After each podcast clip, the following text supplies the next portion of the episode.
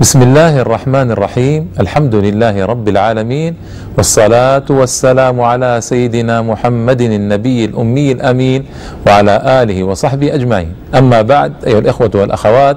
السلام عليكم جميعا ورحمة الله تعالى وبركاته وأهلا وسهلا ومرحبا بكم في حلقة سادسة من أسباب النزول الواردة في القرآن العظيم الذي أسأل الله تعالى أن يبارك لنا فيه خاصة في هذا الشهر الكريم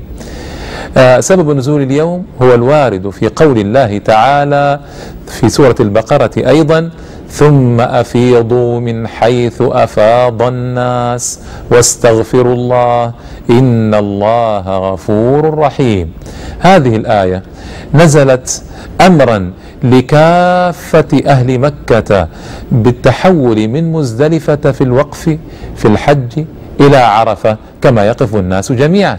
وذلك أن أهل مكة من قريش كانوا يقفون بالمزدلفة والناس جميعا يقفون بعرفة ويقولون نحن أهل الله وسدنة بيته ونحن من الحمص أي من الأشداء المحافظين على دينهم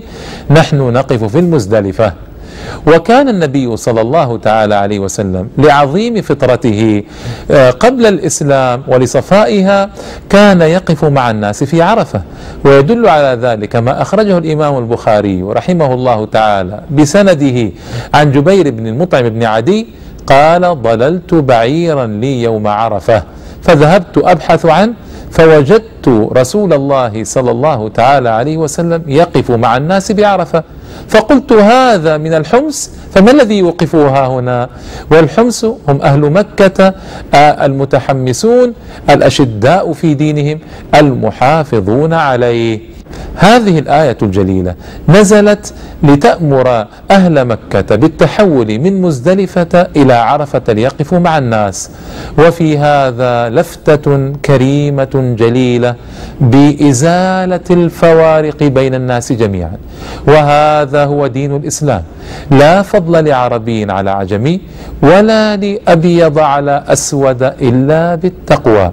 يا أيها الناس كلكم من آدم وادم من تراب هذا هو الاسلام العظيم لا فرق فيه بين الناس الا بالتقوى وقد قال جل من قائل يا ايها الناس انا خلقناكم من ذكر وانثى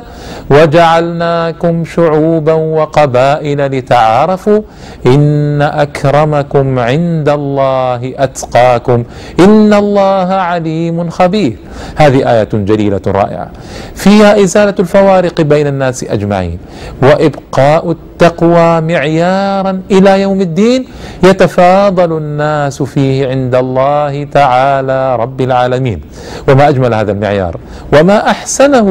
في إقامة أمر الدين والدنيا وما أحسنه في إقامة أمر الدنيا والآخرة التفاضل إنما يكون بمقدار القرب والبعد عن التقوى هذا أمر رائع ينبغي أن نتذكره ونهتم فيه وأيضا من فوائد هذه الآية الكريمة البعد عن كل أسباب الاعتزاز بالجنس أو بالقبيلة أو بالأسرة أو باللون أو بالمال أو بالجاه والمنصب أو, أو بغير ذلك من الأمور التي يعتز بها الناس في يومنا هذا والتي تؤدي إلى إذهاب الأخوة الإسلامية وتفريق الجامعة الإيمانية وإلى أن يكره الناس بعضهم بعضا وإلى أن يحقد الناس بعضهم على بعض هذا أمر مشاهد معلوم أيها الإخوة والأخوات فإن من اعتز بشيء لا يملكه المقابل ماذا يحصل؟ تحصل النفرة بين الناس لذلك كان النبي صلى الله تعالى عليه وسلم بأبيه وأمه كان حريصا كل الحرص على إزالة كل الفوارق بين الناس وإلى إزالة كل ما يمكن أن يتذرع به الناس وصولا إلى بغي بعضهم على بعض والى علو بعضهم على بعض وايضا كان سادا لكل المنافذ التي يمكن ان يدخل منها الكبر وذلك شيء طبيعي ان من اعتز بشيء وحافظ على الاعتزاز به وارتفع فوق غيره من الناس وادعى انه افضل منهم واعظم واشرف واكرم ماذا يحدث؟ يحدث ان يداخله الكبر وهنا حديث جليل في الخوف من هذا الكبر نسأل الله السلامة اجتمع عبد, عبد الله بن عمرو بن العاص وعبد الله بن عمر رضي الله تعالى عنهم جميعا فوق الصفا فنزل عبد الله بن عمرو وترك عبد الله بن عمر يبكي فسأله أصحابه ما الذي يبكيك قال إن هذا وأشار إلى عبد الله أنه سمع رسول الله صلى الله تعالى عليه وسلم يقول لا يدخل الجنة من كان في قلبه مثقال ذرة من كبر الله أكبر هذا الذي أبكى ابن عمر وحق له أن يبكي هذا حديث هائل لا يدخل الجنة من كان في قلبه مثقال ذرة من كبر الله أكبر كيف واليوم في قلوب بعض الناس أو كثير من الناس جبال من كبر وليس مثقال ذرة جبال من كبر يتكبرون على الناس لذلك النبي صلى الله عليه وسلم لما أخبر أصحابه بأقربهم منه منزلة يوم القيامة قال أحاسنكم أخلاقا الموطؤون أكنافا الذين يألفون ويؤلفون الذين يمكن يدخل عليهم الذين يمكن أن يتفاهم معهم الذين يمكن أن يتكلم الناس معهم بلا حرج وبلا حواجز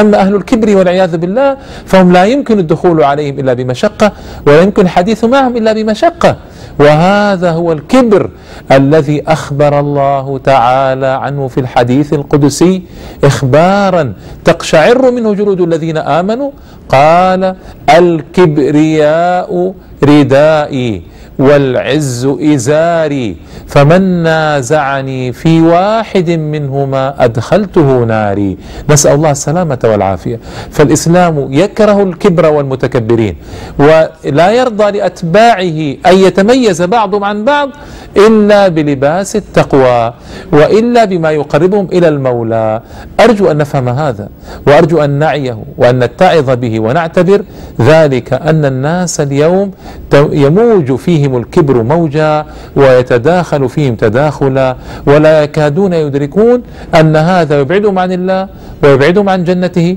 ويقربهم إلى ناره فلتكن المعاملة بيننا بالتواضع ولتكن المعاملة بيننا بالحسنى وليحب بعضنا بعضا ولا نعلو على الناس ولا نرتكن إلى شرف ندعيه من نسب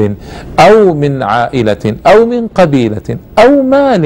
أو منصب أو جاه أو غير ذلك مما يتفاخر به عامة الناس ولنكن مسلمين حقا مؤمنين صدقا نعرف لأخواننا حقوقهم ولا نعلو عليهم فإن العلو والكبر يفسد المجتمع والعياذ بالله نسأل الله تعالى السلامة من ذلك وإلى اللقاء إن شاء الله تعالى في حلقة قادمة من أسباب النزول والسلام عليكم ورحمة الله تعالى وبركاته